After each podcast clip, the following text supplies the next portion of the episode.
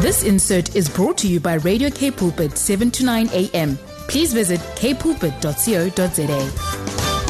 Dr. Wendy Christien is a health coach and wellness practitioner at Integrated Health Solution. Morning, Wendy. Hope you're well. Good morning, Brad. I am. Thanks. How are you? Yeah, not too bad. How time flies. Here we are. We spoke about the candida gut, the stressed gut, the immune gut. Last week, the gastric gut, and here we are with another one. Um, so thanks so much for joining us. And just a quick reminder to uh, our listeners if you've missed all these other conversation rounds, gut and you're curious, all those podcasts are available on our website. Um, what's today's conversation, Dr. Wendy? So today we're looking at the toxic gut. And how do we define a toxic gut? So, a toxic gut generally stems from the consumption of an, uh, a diet that's high in unhealthy fats, lots of processed foods, and then we're also exposed to toxins from the environment that tend to affect this gut type a little bit more, so like pesticides, chemicals, and those kind of things. And the liver and the gallbladder become overworked, which is what results in the toxic gut. So what exactly does our gallbladder do? So the gallbladder is like a pouch that stores bile. Um, and bile is a cholesterol rich liquid that is produced by the liver and it, it, helps to break down fats in our diet. And when we're eating too many of the wrong types of fats, our gallbladders um, and our livers come under pressure. But when we eat, the gallbladder actually contracts and squirts bile into the small intestine hmm. to break up those fats. And um, and then so that's that's the job of the gallbladder. So it has enzymes in it that help us to to emulsify those fats. But again, as I said, if we're having too many of the unhealthy types of fats or eating a very high fat diet, the gallbladder and the liver can um, struggle quite a bit. Um, what are what are some of the, the things that happen inside of our bodies uh, when we eat too many of, or in our guts rather, when we eat too many of those bad fats, like hydrogenated fat, for example? Okay, so when we eat too many of those types of fats, the bile doesn't get secreted op- optimally. So it puts more, it puts pressure then on the small intestine to break down the fats and the toxins. And then this stress on the small intestine causes the tight junctions, which are little um, uh, systems that, that, keep the gut barrier intact. And um, it, it, causes then those fats to uh, leak through into the bloodstream, wow. which then results in inflammation and toxicity throughout the body as well as in the digestive system. Um, I don't think we've ever spoken about the gallbladder like we have, even just over the last few minutes. But what are some of the other uh, things that we could uh, that we could be doing incorrectly in our lifestyle and how we eat and how we move or don't move that could be putting pressure on these areas of our bodies, like the gallbladder and the liver? So, obesity, uh, the use of oral contraceptives, chronic constipation, or even just a sluggish bowel, uh, if we lose weight too quickly, so you know, crash diets that cause us to lose a lot of weight puts pressure on on the gallbladder. Um, food allergies, if we don't have enough uh, fiber intake, that often comes with a high fat diet. Um, if you're eating too many fats, you're often not eating enough um, dietary fiber. Mm. And also just an unhealthy, you know, the Western diet doesn't have enough um, um fiber in it. Yes. So a lot of junk foods don't contain the fiber that we need um, and then too much sugar. All of those contribute to liver and gallbladder disease. Uh, talking about gallbladders, uh, what exactly is a gallstone? So, a gallstone happens when you have deposits of cholesterol and the oversaturated bile and, and too many fats and, and minerals in in um, in the body, and then those uh, the the body starts to make these gallstones, which then get stored in the gallbladder.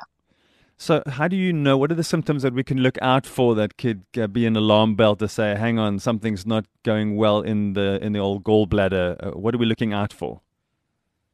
So, very often there's symptoms of nausea, vomiting, excessive gas, and diarrhea, usually in the upper digest upper part of the digestive tract. Mm. Um, they can have discomfort after eating.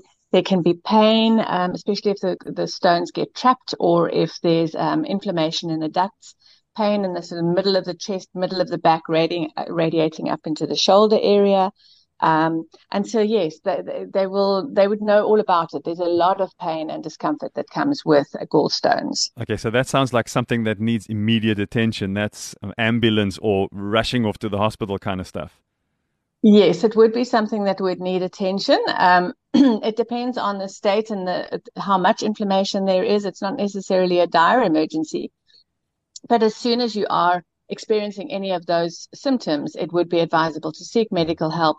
Let let them do a sonar, um, an abdominal sonar, to check and see if there are any gallstones, if there's any inflammation in the gallbladder, um, and then the the necessary help can be given from there. Uh, Wendy, when we've chatted about the other kinds of guts over the last few weeks, uh, there, there seem to be some that you, you might be or depends and it's worth getting checked out. I get a feeling, though, that if you're struggling with a toxic gut, you would actually all about it. This, this would be something that wouldn't be potentially underlying and it, it could be, might be, maybe. This, this is one you'd know about. I think this is one that you would definitely know about. Most of uh, people that um, have this type of gut would have some symptoms um, related to that, so that they would either constantly be feeling bilious or nauseous. Mm. They would know. Yeah, there would be pain, there would be discomfort. So yes, they would generally know about it. But it can, as with everything, take time to get there. Yeah. So you know, if you're following a, a very high fat diet for a period of time, you might not initially experience any any problems, but it could show up a year or two down the line.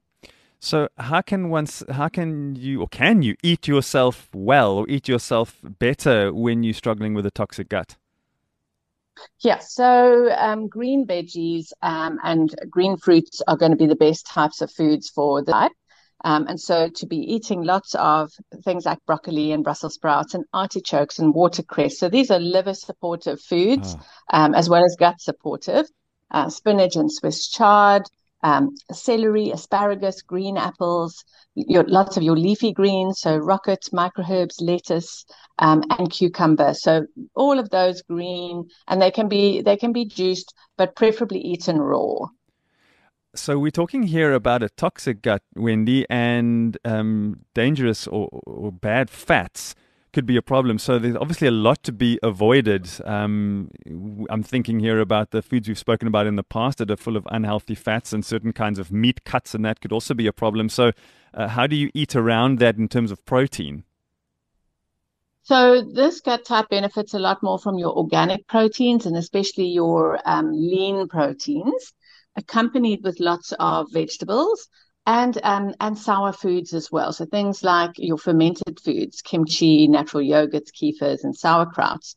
Um, as we said, raw vegetables, sprouted vegetables, and seeds are also easier to digest for them and and good for this gut type. Um, and they need to make sure they're getting enough fiber. Um, and fiber can be in the form of your vegetables, obviously, but things like oats, um, you, you can use the, um, inulin fibers. There's various different things that can be um, included in the diet to make sure that you're getting enough dietary fiber. Yeah, let's talk quickly about those unhealthy fats. So, what are those foods that you need to avoid if you're struggling with uh, gallbladder disease and a toxic gut? So, any fried foods, hydrogenated oils, trans fats, um, preferably, as we said, these these guys should be eating your organic um, organic meats and non-GMO foods. Yeah. Uh, they should avoid too much cream, butter, animal fat, um, and then certainly the refined carbohydrates and sugar, because the fat, uh, fat and carbohydrate combination is not uh, not good for them. Um, if you're listening this morning and you're a bit uh, confused about the different fats, do go and check out our podcast series with Dr. Wendy. You can scroll down and you'll see we have conversations around these unhealthy fats, so you can find out more. Um, and then just finally, Wendy, um, any supplementation that could benefit somebody struggling with liver and bile issues, and then the toxic gut? Yes. So this gut type does very well with supplements like ox bile, um, herbs like milk thistle, dandelion, nettle, artichoke. Those can be consumed in the form of a tea or in a supplement form. Um, then digestive enzymes would be very beneficial for them, especially with lipase in them. Lipase helps to break down fats. Mm. Um, and then, as I said a little bit earlier, inulin fiber um, is a good option even something like psyllium husk. So any type of additional fiber could be beneficial for them. Thanks, Wendy, so much for walking us through all these different guts over the last number of weeks. How time has flown. Today's one seems pretty big. Um, so share it with somebody. Um, and make sure to pass that uh, podcast link on to them, which you'll find on kpulpit.co.za. Click podcast, scroll down to Get Up and Go Breakfast.